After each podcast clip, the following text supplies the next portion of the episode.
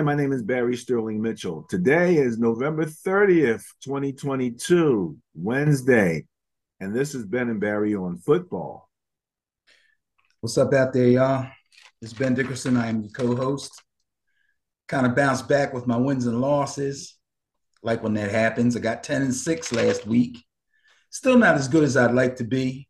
Still nowhere near that one week when I only had three losses. But what the heck? We still got a few weeks to go before the playoffs. Yeah, it, it, there were some surprising wins, and some of them came real like the close shave type win. you know, um, so yeah, we, we'll talk a little bit about that. But let's kick this off with the numbers with the Sterling Net Point Power rankings.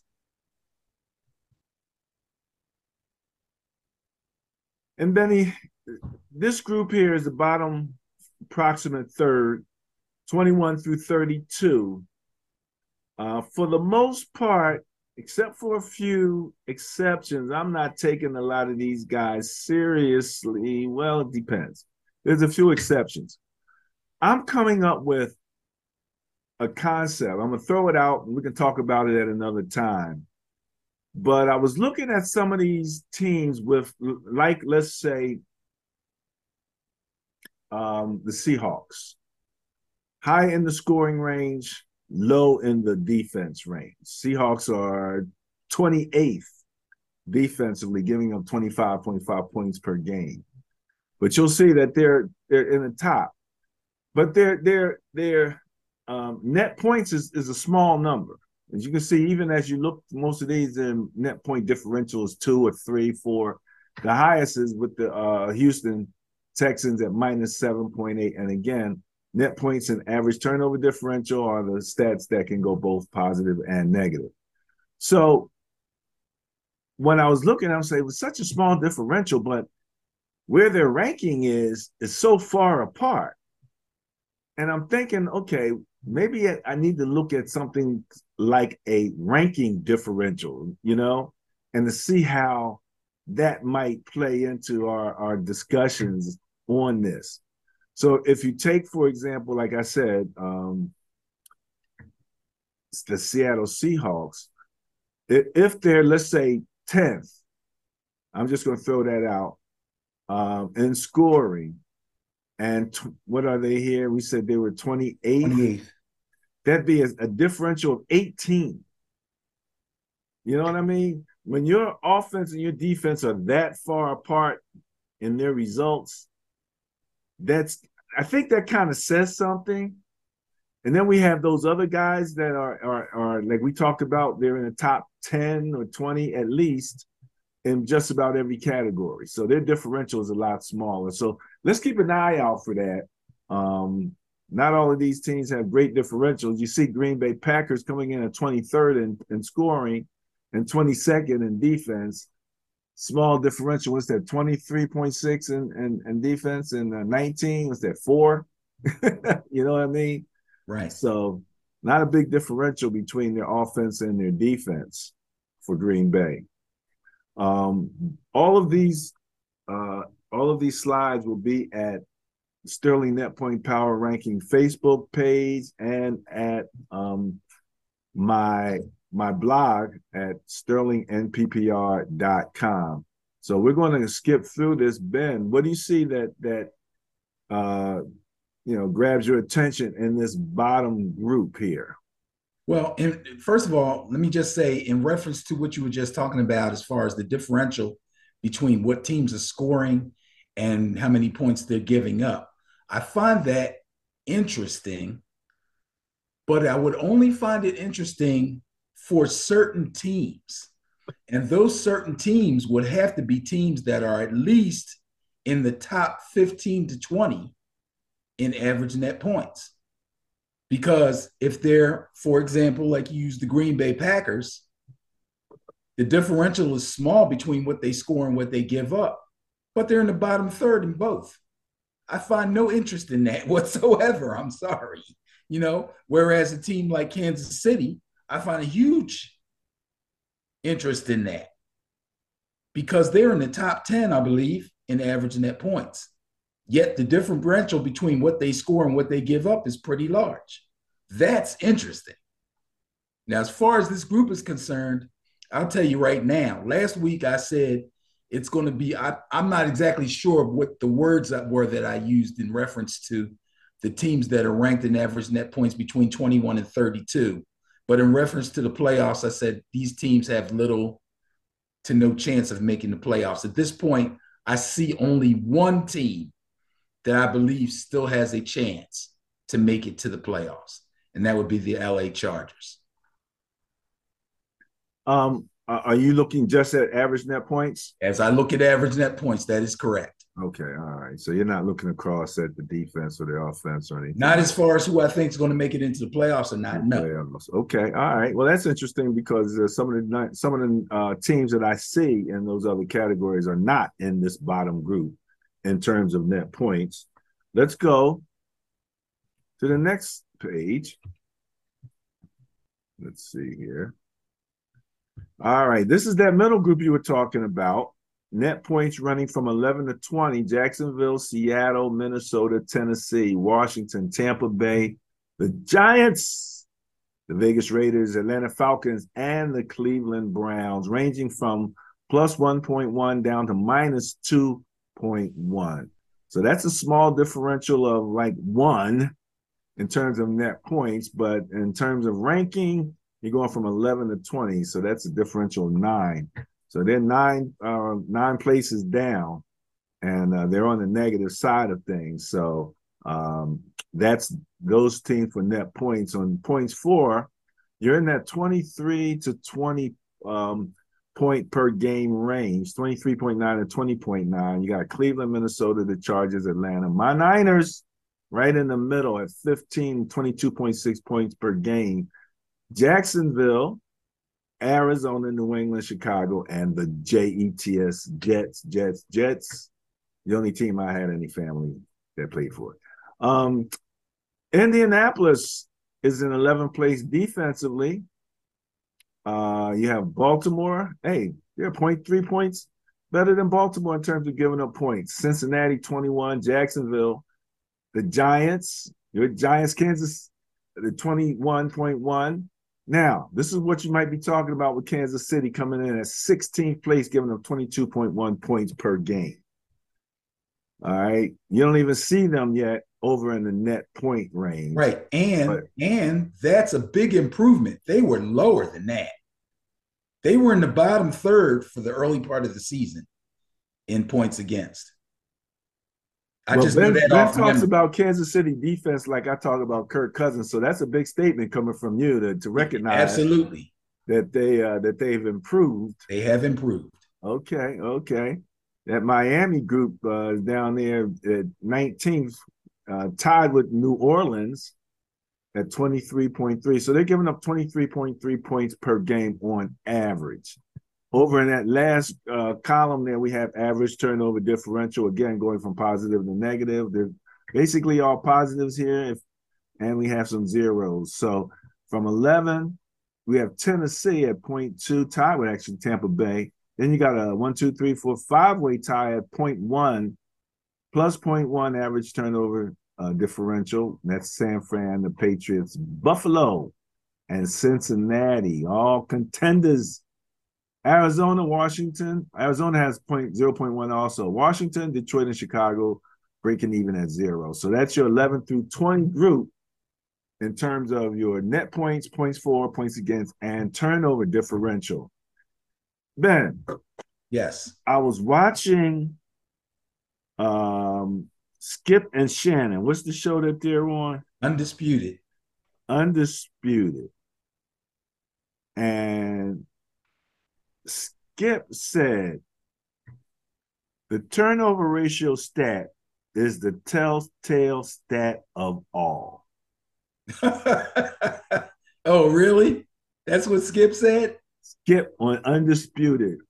When he and said he was, that, I was like, he was yeah, talking about the NFL in general. Huh? He was talking about the NFL in general. I forget what they were talking about, um, but turnovers were, were the subject, and that's what he said about them. The turnover ratio stat is the telltale stat of all. Skip on undisputed. Uh, an argument could be made for that. Yes. Especially when you add in the Pythagorean calculation to the to the whole scenario, um, where you make that conversion from turnovers to points. And uh, I actually took a look, and we'll talk about this in the next section, where you had a couple games where that Pythagorean calculation actually swung bias from one team to the other. So okay. some interesting things happening there. But for right now, 11 through 20, any further discussion on this group? Uh, just that this is the group, and I, I mentioned from 1 through 15, but 1 through 20, there's still some possibilities in this group of teams dropping and teams going up into the top. Uh, again, remind everybody 14 teams make the playoffs. So if you're anywhere near 14th, you have an opportunity. You, you, you have a mathematical chance at this point. So when you're looking at teams like Washington and the Giants, and even teams like Vegas, who, although they won this last weekend, had not been playing well, still have a chance. That's important. Yep. Still in the hunt, as they say. Still, Still in, in, the hunt. hunt. All right. Next up, one through 10. I've been watching so much baby first stuff. I have these all these little counting songs in my head now, you know. we can count to 10. That's one of the songs. We can count to 10. Look who's number one, Buffalo, at an even um, average net point of plus 10. Dallas, after that beat down on Minnesota, increased their differential substantially, taking second place at 8.4. That's plus 8.4 points per game. Philadelphia, who had been in second place, comes to 7.9 points per game. So they they they fell fallen a little bit. Uh, Kansas City, we talked about them. That defense was where was that defense at, Benny? Oh, I, I can't remember the number now. They were in the second, kind of back there a little bit. They were in the second, third. They, 20 something. Yeah, they're plus 7.5 points per game. Rounding out fifth place, my San Francisco 49ers averaging plus 6.9 points per game. Go Jimmy G. Cincinnati 4.9, Baltimore 4.4, New England 3.4, the Jets 3.1, and Miami 2.4. This is all positive numbers. So your range from 10 down to 2.4 rounds out your average net points for um, for the NFL. They're on uh, average points for first place. You have Kansas City, followed by Buffalo and Philly. Seattle, we talked about Seattle how high they were offensively. Cincinnati 25.9, Miami 25.6, Dallas 25.4, Detroit 25, tied with Baltimore at 25 even, and Vegas 24.1 points per game. So that gets you into the door 24.1 points per game in terms of the top 10 in scoring. And points against, number one, San Francisco 49ers giving up 15.7 points per game. And you know, we give out, we, we kind of organize all this differential information, but it's amazing how they they pull out these little stats, you know, and isolate them And so a lot, so many of these shows that I see the differential beside it, differential, differential. But this is where you want to go when you want to just get the bigger picture as to where everybody stands. Um, Dallas is in second place at 17. So Denver and the Jets are both tied for 17.6 or is that no 17.8 for Denver 17.8 my eyesight is not that good that's fourth place and fifth place Buffalo starting at 18 point uh, allowed per game uh, ranging from 18-1 to 18-6 you have Buffalo New England Tampa Bay and Tennessee this Tennessee this Tennessee Eagle game that's coming up we're going to talk about this but this is starting to intrigue me. Look who's right behind them at 19.6 points per game allowed.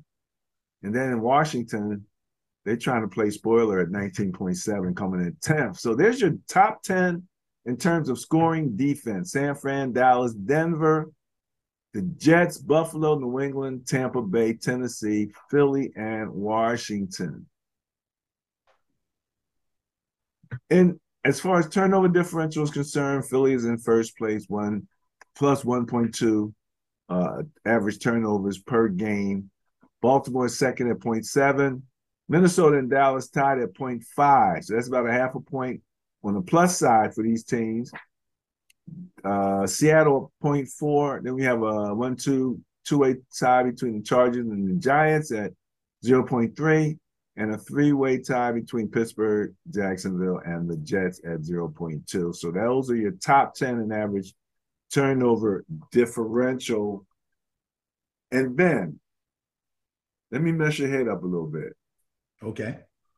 Look across all the categories, the first place. Does that look yeah. like potential AFC, NFC championship games to you?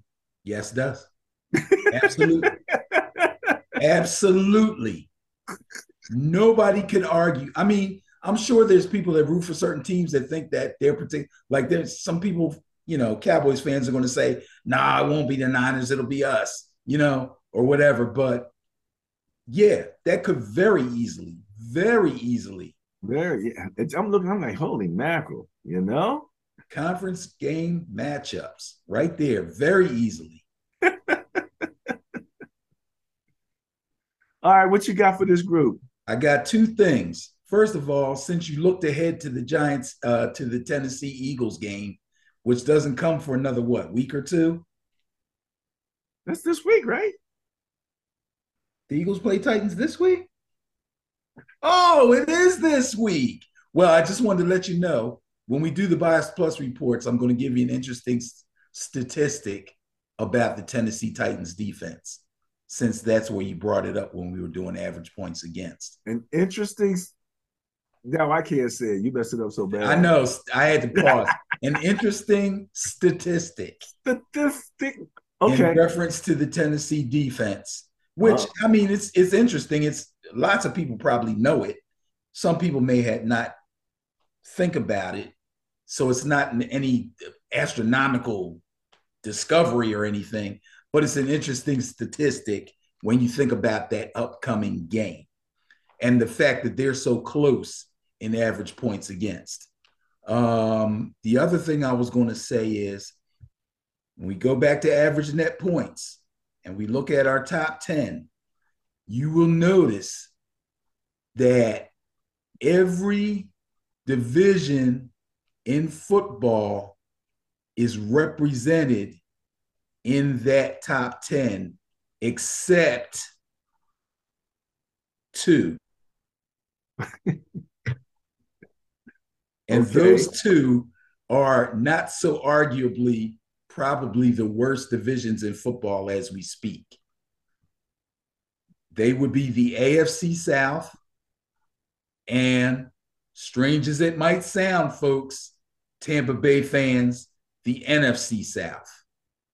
Neither of those two teams are represented. Those divisions. That those two divisions, right. Wow. Which tells you how things have got to change when we talk about the playoff. Somebody's got to win those two divisions. And they will be two of the 14 teams that make it into the playoffs. And neither of those teams, whoever they turn out to be, are in our top 10. Now, are they in any of the other categories? Let's uh, see. I believe so. So, Tampa Bay's in defense. They're yes. 18.5. Yes. Okay. Uh so I'd say on that alone, they're the front runner to win the NFC South. on that alone. on that alone. AFC South. Guess who we're looking at? Jacksonville. Right? Crazy? It's crazy. Jacksonville. we talk about talk about those wins when we when we get to the uh matchup part of the show, man. That was crazy. Yeah, yeah. That was crazy. Yeah. All right, I'm I'm all juiced about getting to the matchup part of the show. You ready to move on? I'm ready. All right. And again, the Sterling Net Point Power Rankings, you can find us on Facebook. You can find us at my blog, sterlingnppr.com. And on Instagram. Yeah, that's the ticket. We're on Instagram also.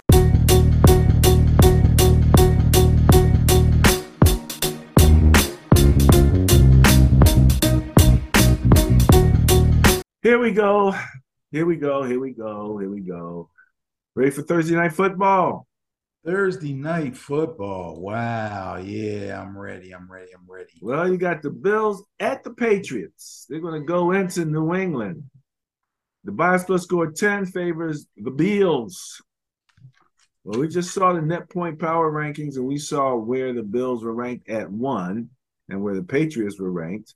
Uh, you add the plus in, which has to do with turnover differential, and bam, that's how we come up with these numbers. In any event, let's look at the Bills here being able to beat Mac. What do you call him? Mac and cheese? You still call mac him and mac? cheese? Mac and cheese?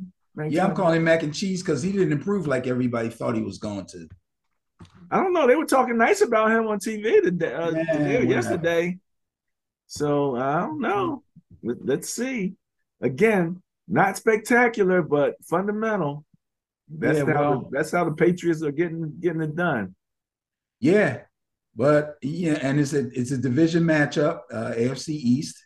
Uh, the Bills didn't play great last week, but they really didn't have to against the Lions. Lions played really hard and they kept it close, but they made a couple of crippling mistakes.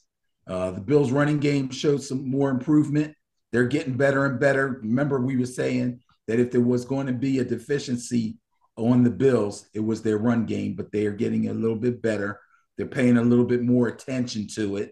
And the offensive line is showing that they can, in fact, run block. Uh, and Josh Allen threw the ball for 253 yards and two touchdowns. He ran for 78 yards. He's still dominant on the ground. And he ran for another score also. Uh, but he also threw his sixth red zone interception of the year. This is troubling. This is definitely trouble. And as soon as he threw it, I was like, no, no, no, no.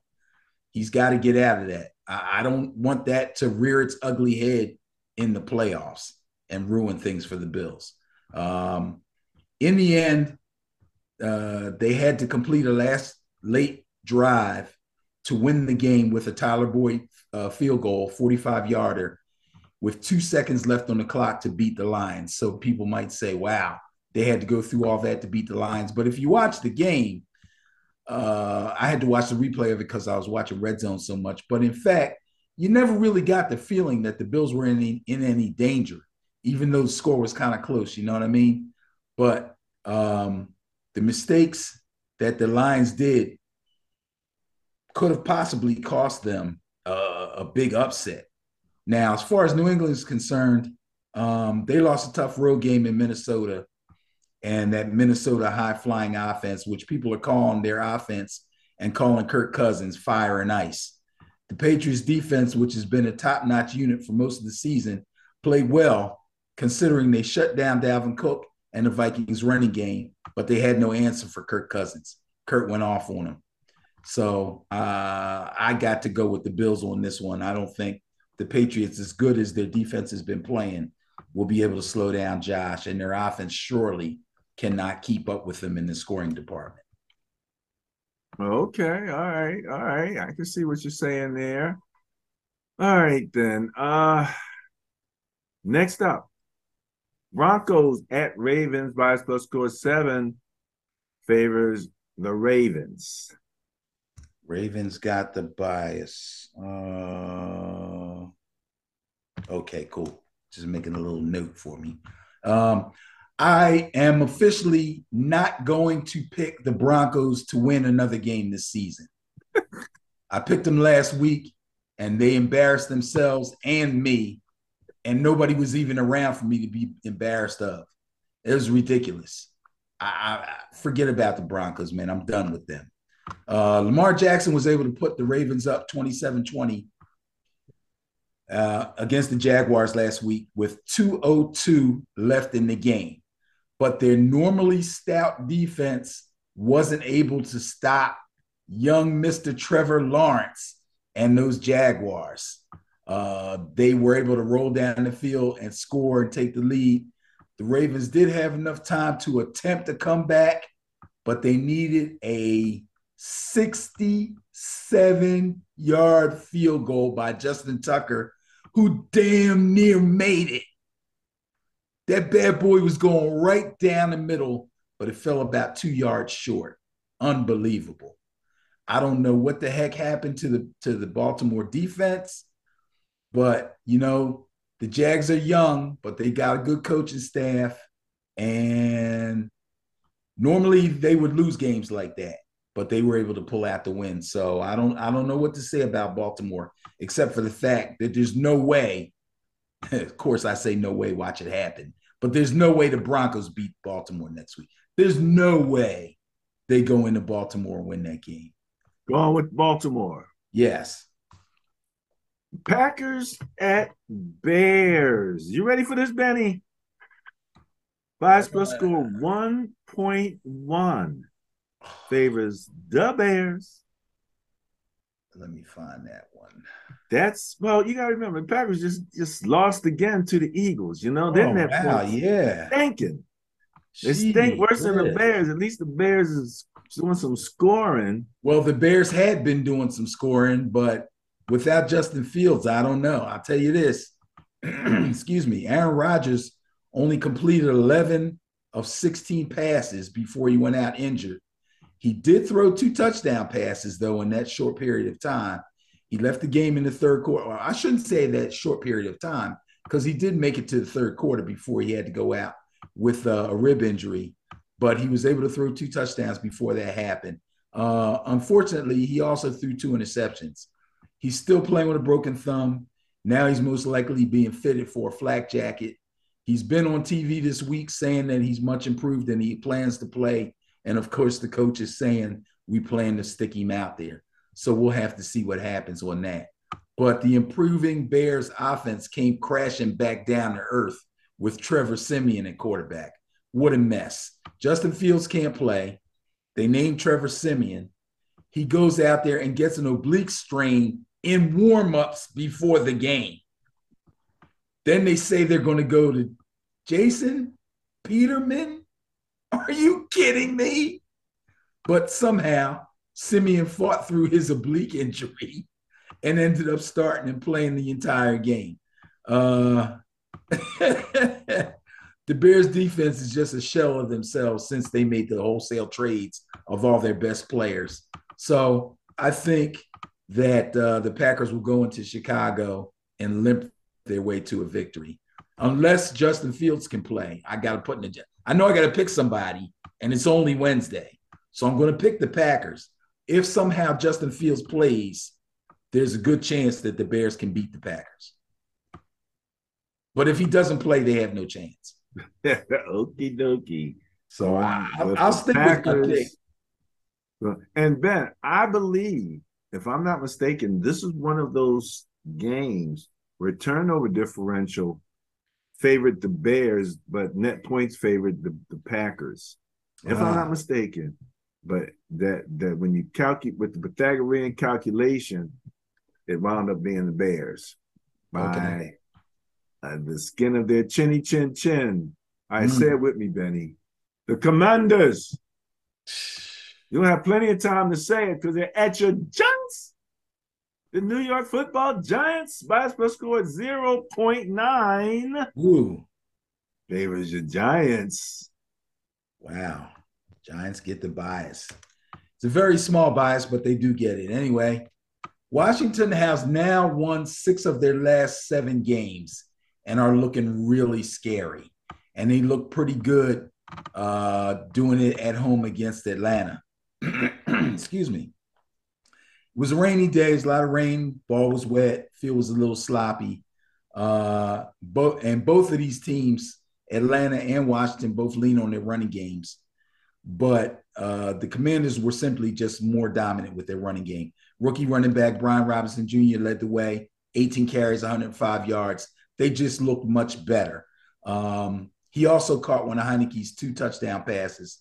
Um, The lately very stout defense, also by Washington, kept the Falcons' running game under control, and Kendall Fuller picked off Mariota, Mariota in the red zone with about 58 seconds in, left in the game. That pretty much shut down Atlanta, got the win for the Commanders. Now, even though the Giants defense intercepted Dak Prescott twice last week against Dallas you know, or in Dallas, they weren't able to sack him, and the offense had all kinds of trouble moving the ball. Daniel Jones threw one touchdown pass, and Saquon had one touchdown on the ground, but they had four three and outs, and Dallas only had one. So that tells you about time of possession and ball control right there the Giants are going to have to do better. Uh, I believe they had three starters on the offensive line out with injury. And of course, they have all those injuries on defense too. It's going to be tough sledding for the Giants, but they are at home. they are at home. And everything I said about the Commanders playing better on defense and the Giants missing offensive linemen and not being able to move the ball well through the air tells you that the Commanders should win this game. But I can't pick against my Giants when they play the Commanders. I just can't do it. So this one's with the heart and not with the head. I'm taking the Giants. Going with the bias, going with the Giants. Yeah, maybe the bias will prove me right this time. Jaguars at Lions. Bias will score 5.1 favors the Jaguars again, Jaguars had a few good wins, you know, strong wins uh, uh, by large margins, and everything that the Lions do. Usually, it's losing, but by a very small margin, mm-hmm. with a mm-hmm. lot of scoring going on. Yeah, but you know, both these teams have shot themselves in the foot quite a few times. Um, the young Jaguars were able to eke out a big time win against the Ravens Ravens last week in a game that I don't think anybody picked them to win. Um, and it was thanks to some really clutch play by Trevor Lawrence. After the Ravens took a 27 20 lead with two minutes and two seconds left on the clock and with no timeouts, Trevor Lawrence drove his offense 75 yards, threw a touchdown pass to wide receiver Marvin Jones, and then completed the go ahead and winning two point conversion to Zay Jones. Masterful job by Trevor Lawrence and the Jaguars offense. Now for the Lions. Two third quarter mistakes ended up being killers for Detroit in their hard fought game against the Bills. We talk about shooting themselves in the foot. The kicker, Michael Badgley, missed a chip shot 29 yard field goal in the third quarter. And also during the third quarter, Jared Goff took a sack for a safety. So that's three points that should have went on the board and two points that shouldn't have gone on the board for the other team. Okay. Then, with 23 seconds left in the game, Badgley finds himself with another opportunity to help win the game. And, and no, no, excuse me. He converts a 51 yard. This guy missed a 29 yarder, then converts a 51 yard field goal to tie the game at 25. Unfortunately, they left just enough time for Josh Allen to roll down the field and win the game with a Tyler Bass field goal. So, again, two critical mistakes by Detroit cost them a chance for a big upset victory. That being said, I got to go with the Jaguars. I'm loving the Jaguars right now. Think Loving the Jaguars. Loving yeah. it. Did you see the uh, Jaguars mascot on TV? Creating yeah, he's always he's always under the goalpost acting like a nut. No, this was even different. What did you do? He's running around the field with a speedo on. oh God. Making national news. This thing was small too. oh my goodness. A mascot in a speedo. Mascot and a speedo. Sheesh. Well, the JETS Jets Jets Jets are going into Minnesota. And for all the Kirk Cousins love you've shown, Bias Plus score 1.4 favors the Jets. okay. Strange world. This would be my candidate for intriguing game of the week. Mike okay. White started the game against the Bears last week in place of the benched Zach Wilson, the bench and disgraced Zach Wilson, and didn't just hold down the fort, but was freaking awesome. He ran the offense almost flawlessly, and he was extremely efficient throwing the ball. We're talking about 22 of 28, 22 of 28, 315 yards, three TDs. This guy just comes off the bench like what? And no turnovers. The fans were chanting his name, not only at the end of the game, they were chanting his name in the middle of the game while the defense was on the field. Wow. Not only do the fans love Mike White, but I'm hearing the teammates really like him too.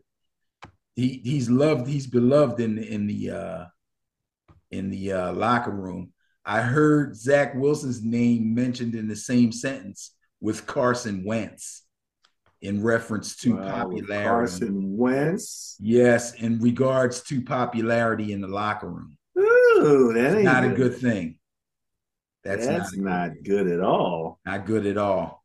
Hmm. Uh, in week 10 versus a very good Dallas defense, the Vikings offense looked completely overwhelmed. Last week, against a very good Patriots defense, the offense looked spectacular. Again, we're talking fire and ice here for the Vikings offense and for Kirk Cousins. He was fire in this one. The Patriots were able to slow down the Vikings running game, but Justin Jefferson, Adam Thielen, and TJ Hockenson seemed to get open at will, and Cousins had no trouble finding any of them, and each one of them scored a touchdown take the Vikings. Justin Jefferson. Take the Vikings at home. And I'm telling you, I'm looking forward to Justin Jefferson versus Sauce Gardner, bro. Oh, there you go. That's now we talking. the price of admission. Yeah, now we talking right there, you know. Right. And I've I, as far as Mike White is concerned, I've heard some things where they're like, oh, he was just playing against the Bears defense. And you just finished pretty talking pretty bad about the Bears defense yourself. Yes, I did. But, but he did what you're supposed what a good quarterback would do to a bad defense. Right. You know? So um, and from what I understand, he's spreading that ball around, and you had some receivers who were previously somewhat dissatisfied with big smiles across their face all of a sudden. That is correct. Way so, um, yeah, yeah, that's that's a dynamic that's going to be interesting for my old coach, Coach Saleh, to have to contend with. Uh, you're going to go with the Vikings here, which yes. is kind of understandable. Again, fire and ice, and you're hoping that they're fire against the Jets. But the bias. It's going to be a tough game. Yeah, this, this is not going to be an easy game. Okay. All right, there you go. It's going to be a tough one. How about this one, Benny? Browns at Texans. Bias plus score 3.3 favors the Texans, except for the X factor about to calculate into this thing. I was going to say, how, how are the Texans getting the bias? Browns has been kind of not good. Well, that's true, but so have the Texans. Well, and again, it, that's funny. I don't know if you this is kind of not ones, good. this is one. This might be one of the ones where um the uh the turnover differential maybe favored the Texans also. Okay. Okay. But long story short, yeah, yeah, I was a little surprised. I was a little surprised, but the Browns just lost the game, right? And the Texans did they lose their game by less? I think sometimes, and that's the thing. Sometimes when I'm doing these things, you see a bias plus score it's always a positive number, but it could be two teams playing each other who are both in the negative. So that just yeah, happens to be the be. differential. Think line, think along the number line. That's just happened to be the the differential in the number line uh, between the two teams. But yep, favors the Texans. Yeah. The uh the Browns beat the Bucks 23-17 last week. And I know the Texans lost uh and they got blown out. So again, that's a little weird, but we'll go with the numbers. Um, it was Jacoby Brissett's last start before Deshaun Watson takes over. He's off the suspension. He's been practicing, and he's supposed to start this week. Uh, Jacoby Brissett TD pass to tight end David Njoku forced overtime, and Nick Chubb scored on a three yard run with 19 seconds left in overtime to beat the Buccaneers. Um, and the defense shut out the Buccaneers on their last seven possessions. Seven possessions, the Buccaneers did not score a touchdown or a field goal. Not good, but it was good for the Browns. They looked really good on defense, which they haven't done for most of the season. Um, Houston was able to score all 15 of their points in the second half, and they only accumulated 210 total yards in the game. So, again, even though they did find the end zone, um, it was a pretty poor performance. Also, uh, the defense was able to sack Tua Tagovailoa four times. But other than that, there's nothing good to say about the Houston's uh, Texans game against Miami. They got blown out 30 to 15. There's no way I can pick the Texans over the Browns. And I'm hearing reports out of Cleveland that Deshaun Watson's looking excellent in practice. So I'm going to go with the Browns. Well, you know, your your your sense of the numbers um, is pretty good because uh, the the Texans are like last in net points, right? Seven something. I'm getting ready at, at, at minus what are they? Seven point eight, and Cleveland is minus two point one. So I don't know if I got something, but I'm just double checking here on the um, turnover differential. Uh huh Where's uh Houston? Minus 0.4 and Cleveland is minus 0.6. So that's a small amount. That's a 0.2 differential times 4 be 0.8. So yeah, I think your numbers, your your your uh, sense of is correct. I'm gonna have to make that correction. Okay. That looks like that should favor the Browns there. Right. And I just might have put the wrong name in there. No uh, problem. So there you go. Going with the Browns? Yes, sir. All right, fantastic. Steelers at Falcons. Bias plus score 3.1 favors the Falcons. How you feel about that number? uh, well, what, what was the number again? 3.1. 3.1, huh? Yeah, 3.1. Falcons still getting some props. Well, uh, you know, I mean, they had some good wins. I, I got to give it to them. They've had a few good wins. Atlanta, where are they look? They are. Where are they? They're not. They're not that far down. Um, in terms of net points, hmm. they've had their challenges. Yeah. Okay, I see them. Uh, there you go. They have minus one point eight net points, but the Steelers Where's Where's Pittsburgh at? Being Christmas. Keep looking all the way at the bottom. Pittsburgh is not all the way at the. Wait a minute. Yeah, I'm looking at the right place. Yeah, they are at the bottom. Minus six point one. I think you know what I did. I'm looking at instead of I, I, I clicked on one of the other categories, so my numbers are not consecutive like they should be, and that's what was okay. All right, so now I see it um, relative to average net points. We're looking at the Steelers. That's Pittsburgh. Um, 30th, minus 6.1 mm. net points. So that's the challenge there. Atlanta is 19th at minus 1.8. Okay. Okay. That's that's right there. You know, what's going on with the differential and why the bias goes toward the Falcons. Okay. Well, the Steelers have to go to Atlanta. Uh, last week, playing the Colts, after Najee Harris went out with an abdominal injury in the first half. Backup running back Benny Snell, Benny Snell filled in very nicely with 62 yards and scored the go ahead touchdown on 12 carries. And even though Kenny Pickett didn't throw for any touchdowns, he was efficient with the few passes that he threw. And he had a couple of pretty good runs to add to his team's 172 total yards on the ground. Pretty efficient game by the Steelers, considering they haven't been playing that well lately. The defense was flying around all over the field all day, and the Steelers look like a team that's playing hard for their coach trying to keep his record or get him another winning record, at least try to get close to it. I really don't think they have much else to play for, but they sure are playing hard. I'll give them that. I have to say it's it's it's for old coach Tomlin. Now, although the Falcons offense is astonishingly balanced, their lack of big time playmakers is still kind of holding them back and making it difficult for them to find the end zone. And they just lost another playmaker. Um, Drake London, I believe, went down. No, it wasn't Drake London. Uh, it was Pitts. Kyle Pitts went down with a season ending, uh, ending injury. So that's one less big time playmaker that wasn't really having a big time season, but a big time potential playmaker is now out for the season.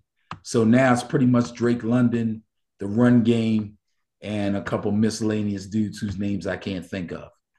That being said, I think the Steelers are feeling kind of good about themselves. Kenny Pickett threw the ball pretty well. He wasn't wild and crazy and all over the place. Him and Pickens look like they have a nice little combination going. That's going to be a good uh, passer wide receiver combination going into the future. Pickett and Pickens. Tandem. Uh, yeah, yeah, it's a good tandem. I'm going to pick the Steelers to go into Atlanta and beat the Falcons. I think they're feeling it right now. I think they're feeling like they don't have a whole lot to lose except for Coach Tomlin and his record, and that they're going to continue to play hard for him. I'll TJ Watt player. Yeah, yeah, oh yeah, he's playing. Yeah, TJ Watt's playing. Yeah, the defense is always better when he's on the field. Mariota's one of those guys that uh can be a bit hot and cold. Um, right. mobile, but you know, uh, I don't think that he scares anybody, you know, too much with the run. He, he so. he's, he's not good en- a good enough passing threat to to get strike any fear in anybody's heart. Myles Jack plays with the Steelers now. He's Myles out with the knee. I'm I'm looking at their list of injured. Oh, I didn't realize Myles Jack was with the Steelers. I know Minkah Fitzpatrick is injured. Yeah, Minkah Minkah's hurt also. They they got some serious. They got some injuries. Najee, Jaylen Warren, Miles Boykin, Larry Ogunjobi. Mm. All right. Well, in any event, you're going with the Steelers over yes, the sir. Falcons. Yep. All right. Let's move on. All right. Interesting game here. Titans at Eagles. Bias plus score 11.5 favors the Eagles.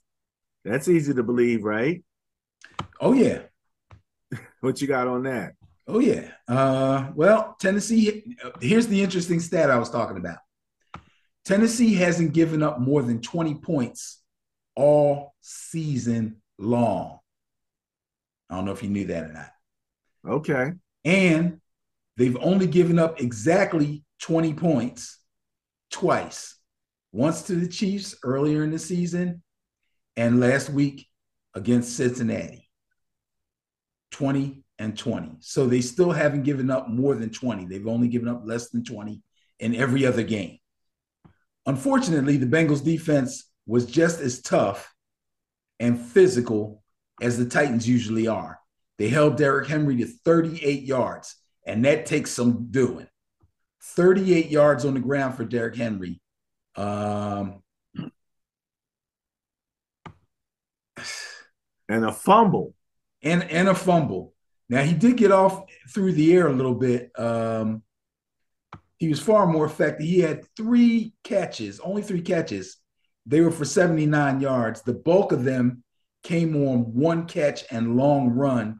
And just before he got ready to score, I think he was around a five or six yard line. The ball got punched out, and Treylon Burks, the wide receiver, jumped on it and got the touchdown. That was a weird play. I don't even think it registered in fantasy. It was crazy. People that had Derrick Henry were pulling their hair out because he got no credit for that run. And I don't think I don't know if anybody got credit. I, it's like I, yeah, they, they didn't give like Treylon Burks credit other for, category or something. Exactly, it went down as an other. So that means Burks didn't get credit for falling on the ball either. Very frustrating for fantasy, but they had nowhere to put it. They had nobody. it's crazy. Uh, those things rarely happen, but they do happen. Um, that was the Titans' only touchdown, actually. Uh, tough game against the Bengals. That that's a real big time rivalry too between those two teams. Um, now let's talk about the Eagles. I'm still not sure what to make of the Eagles defense.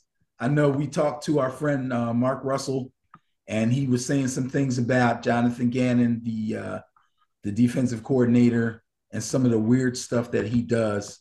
Um, they had a game against the Packers. They gave up a lot of points in that game.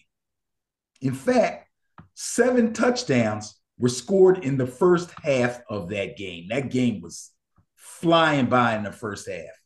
Crazy thing though is, yeah, the Eagles scored four of those seven touchdowns. The Packers scored the other three. I said the other three like there was a third game, a third team playing. anyway, I still never felt like the Eagles were any real danger of uh, losing that game because their incredibly dominant run game was in high gear. They got 157 yards from Jalen Hurts and 143 from Miles Sanders.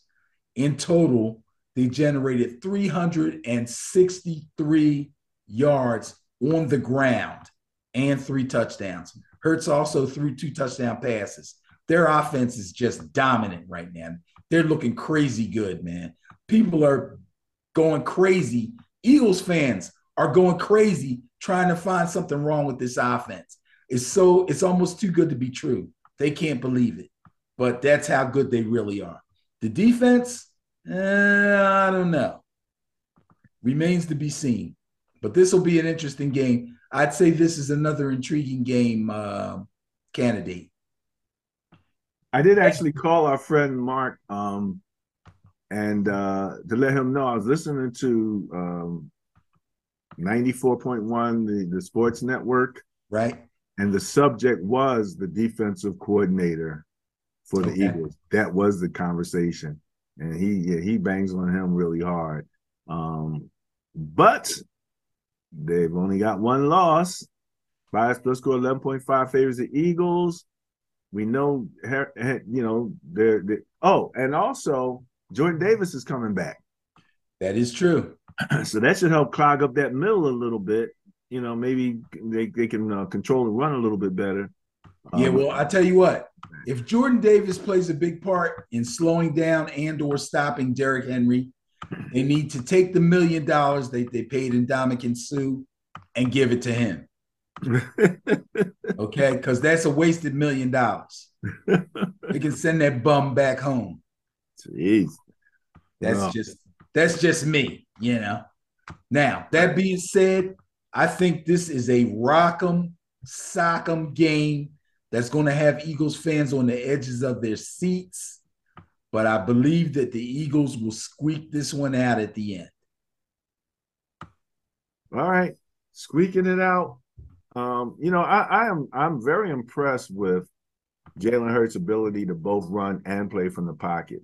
Yes, it's such a deadly combination, uh, and he's such a good runner. You know, I compared him a little bit um, to uh, Fields, and you know, in Chicago.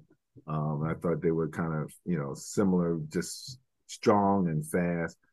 But I think Jalen is you know much better entrenched in that. Oh, absolutely.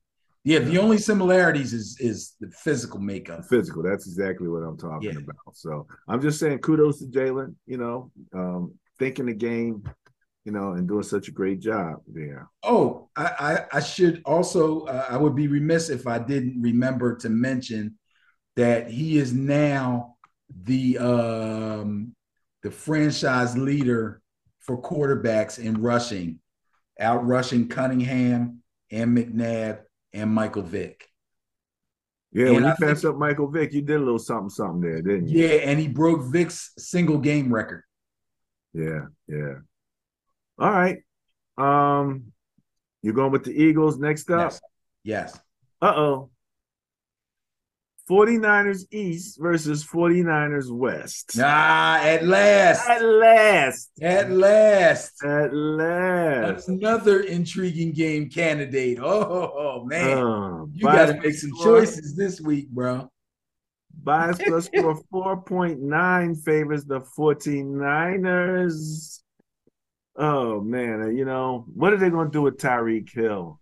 Well, you know what they're gonna do with Tyreek Hill? They're gonna do what we do with everybody. We're gonna knock them the heck down until they got stars going around their head. That's your best bet. Remember Roger Rabbit? He, he, he was with the thing. He says, he says uh, he would hit himself in the head and get the stars. And the producer of this of this movie will say, "I want birdies." He said, "I can do birdies. Ah, I can do birdies." birdies instead of stars going. Yeah, on. I can give you. I can give you birdies. In any event, this looks good, man. Protege, you know, versus versus the teacher. Yeah. We got, got ex players on, you know, running backs on both sides. They're running you know, oh my goodness, Mostert. Oh, you know how much I love Mostert. Yeah, he's, he's, a little dinged up though. I don't know if he's going to be ready for this one. Ah, yes. But Wilson will be starting. I, but, I thought uh, Wilson was hurt. So uh, you know, but I, I heard. I don't think Wilson's what you're just saying about him starting, and I'm like, okay, I, am glad to hear it. Yeah, but I'm pretty sure Wilson's okay, but Mostert, uh, he didn't even play last week. Yeah, I think I think you're right about that. Yeah, um, I'm pretty sure you're right about that. But in any event, um, 4.9 is the bias plus score favoring the Niners. That defense is the difference. Uh, what do you th- what do you say? Here? Sounds like you're making up your mind. no, I think I, the defense is number one. You know, the Dolphins' defense is ranked what? Oh, they're low. They're well, they're middle of the room. The defense is the difference there. You know. Okay. Okay. Um, in terms of in terms of scoring, I mean, we could we could look at that real quick in terms of points per game. Yeah, know, yeah. Let me know what that is because you know Kansas City is in first place. Miami comes in sixth. They're scoring 25.6 points per game. Where the Niners at? Like around 10, 11? Uh, yeah. How about 15 at 22.6? Okay. Okay. per game. But okay. then, like I said, defensively is where the big, you know, is, is a bigger difference. Um, as I look here, Scooby Doo, here we go, here we go. So San Fran again is in first place, allowing only 15.7 points per game.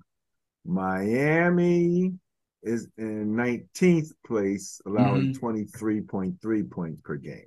So the difference is the defense is the biggest difference as far as I'm concerned. Okay, so I believe that statement will ring true in both instances. But uh Miami has proven to have a very diverse attack on offense and a very opportunistic, if not strong defense in reference to points allowed. Uh, Tua threw for 299 yards and one touchdown with one interception last week. Jaylen Waddle and Tyreek Hill each had 85 yards through the air.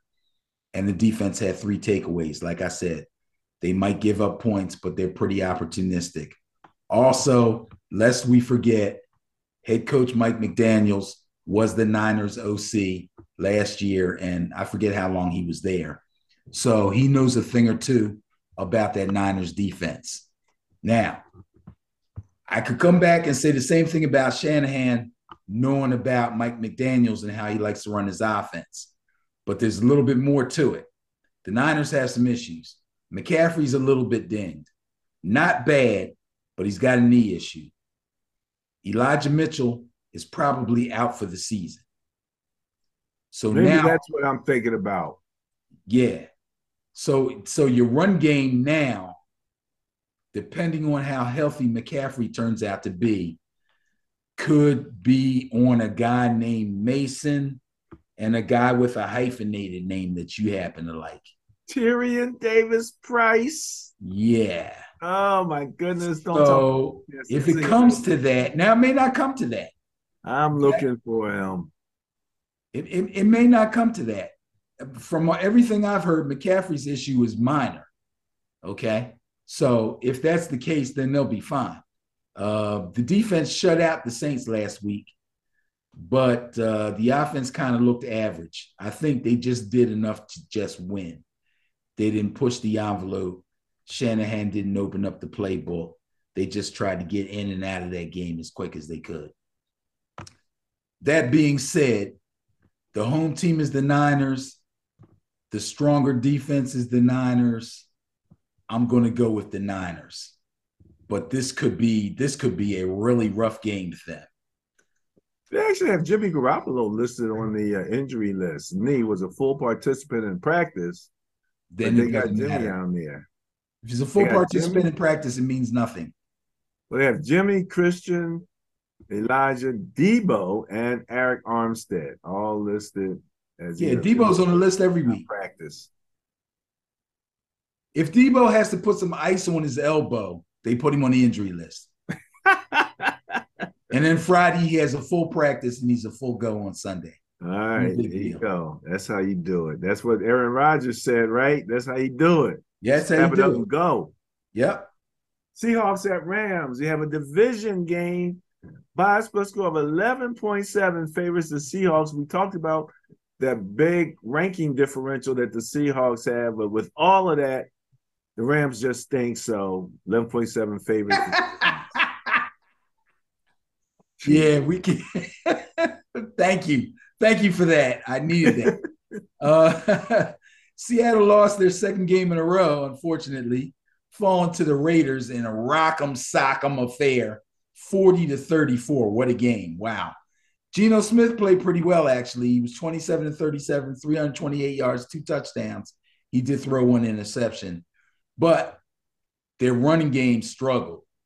Kenny Walker the third, who we were both loving and saying was looking like he was going to become the front runner for rookie of the year.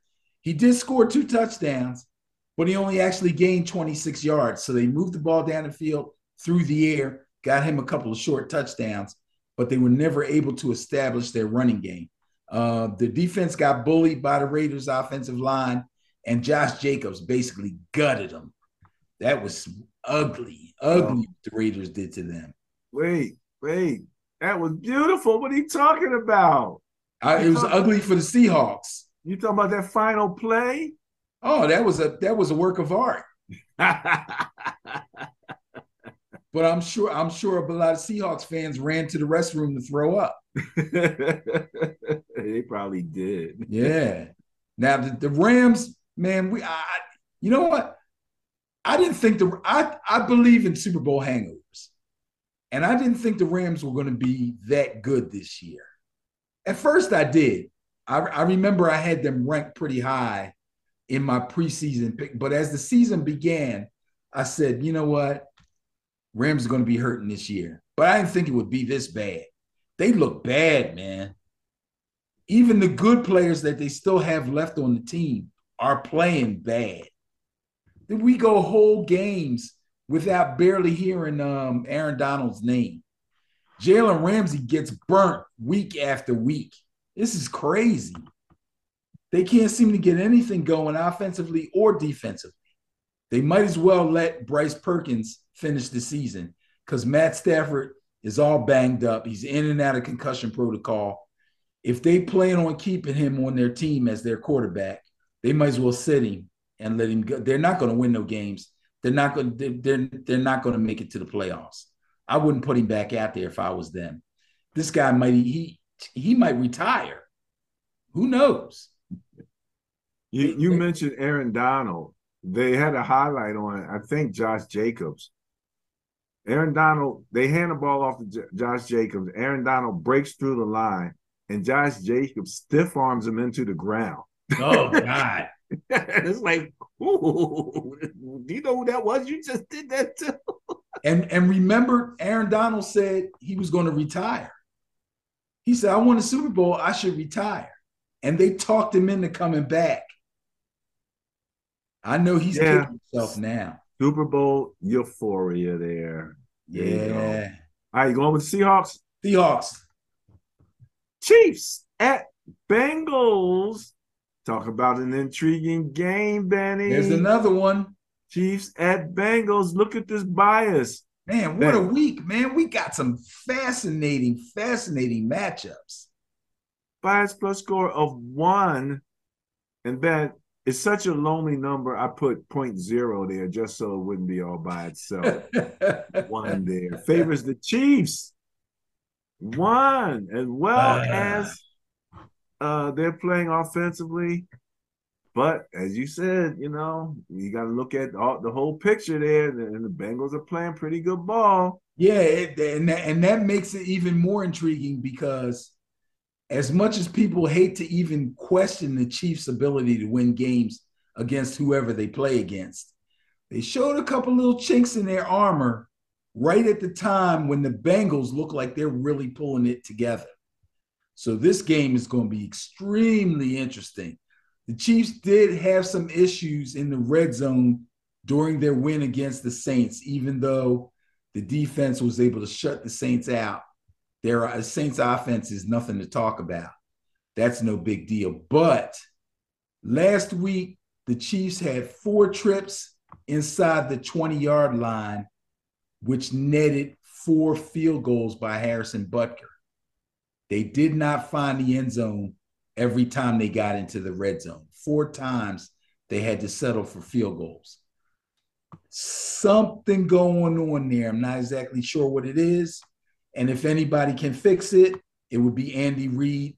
So I'm not going to get too excited about it, but it did happen. Joe Burrow and the Bengals look ready to make a real strong playoff run. They had a good run game without Joe Mixon. Joe Burrow's throwing the ball well. He's not getting sacked like crazy like he was last year. They're playing really tough physical defense, and they showed it against a really tough physical team in, in Tennessee last week. I am going to pick the Bengals in this game to treat their home fans to a victory over the Kansas City Chiefs. Ja'Marr Chase coming back? Yes, no. Uh, still questionable. Still questionable. All right, you going with the Bengals over the Chiefs? Yes, sir. Chargers at Raiders. Bias plus 0.1. I don't know why I put the extra one in there, but all right. 1.1 bias point uh favors the Raiders. Really? Chargers. Wow. Yeah, yeah, yeah. These numbers, sometimes these guys, you know. Yeah, they, they, they, had, they, charges. Both these teams have had some issues. Um, Raiders a little bit worse off than the Chargers, but after that big win last week, who the heck knows? Chargers have been down by 10 points or more in the first half of their last four games. All those four games were victories. Ah, that's a plus. They fell behind 24 17 in the fourth quarter to the Cardinals last week. But Justin Herbert threw a one yard touchdown pass to Austin Ekeler with 15 seconds left in regulation after a nice drive, and then hit tight end Gerald Everett for the two point conversion, and they won the game 25 24. Big win for the Chargers. Bad loss for the Cardinals, but we'll talk about that later. Raiders obviously got the big win against the Seahawks last week. That's a game that usually they would lose. Uh, instead, they rushed for a whopping 283 yards and 576 total yards. Yeah, Derek Carr was nice through the air. 576 total yards in that game.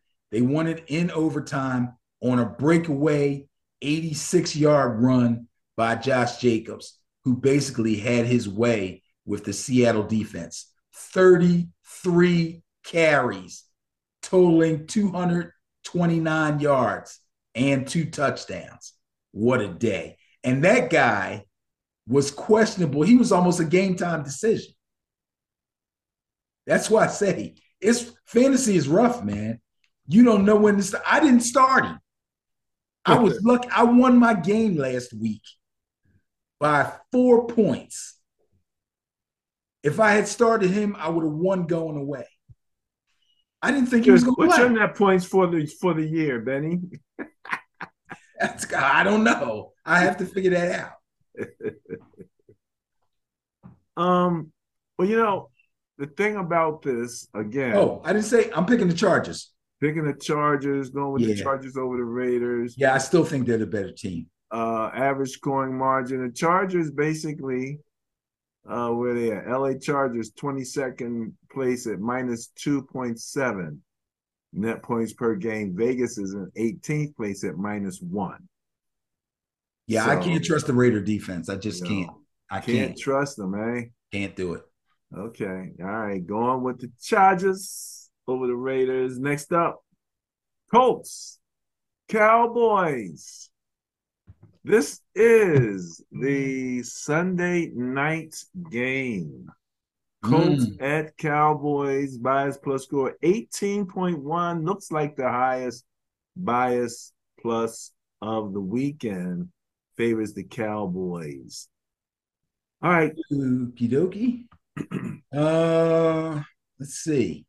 Steelers sacked Matt Ryan three times and held Jonathan Taylor to 86 yards. The Steelers defense is nowhere as good as the Dallas defense. Okay. now, obviously, division games are usually tough, and the Cowboys game against the Giants was for sure a bit of a tough game for the Cowboys. But the defense was too strong for the Giants. Uh, the Giants depend on their running game a lot, just like the Colts do. Now, of course, they were missing three starters on their offensive line, but still, Cowboys defense is just too good. They can stop a run game. They know how to stop a run game. They did it to the Vikings. They did it to the Giants, and they will probably do it to the Colts too. And Zeke looked fresh. Zeke looked good. Zeke actually outrushed Pollard, and they both had good games. So the run game's going good there. I will take the Cowboys. I don't think um, the Colts have enough to hang with them, boys. All right, should be interesting. Should be interesting, and that takes care of Sunday night, which leaves oh Saints at Buccaneers division, right? Yeah, Bucks always struggle with the Saints. Something about the Saints give the Buccaneers hard way to go, or was that just when Drew Brees was the quarterback? Uh, that was mostly when Drew Brees was the quarterback. Oh, the bias plus score seven point one favors the Buccaneers right now. Who we got? Who we got quarterbacking for the Saints? Man, is it still Andy? It's still Dalton? Andy Dalton. Yeah, Dalton had a couple of nice wins against teams that they should beat anyway, but still, they were nice enough wins to keep Jace, uh, Jameis on the bench. I, I tell you the truth, I don't know what's going on in New Orleans. I they I don't think they know which way is up. I think they're just trying to finish out the season and see what happens. You know, they'll take their wins when they can get them, but uh, they're struggling. The Buccaneers are struggling too, but the Buccaneers are the kind of team, you know, they got Tom Brady.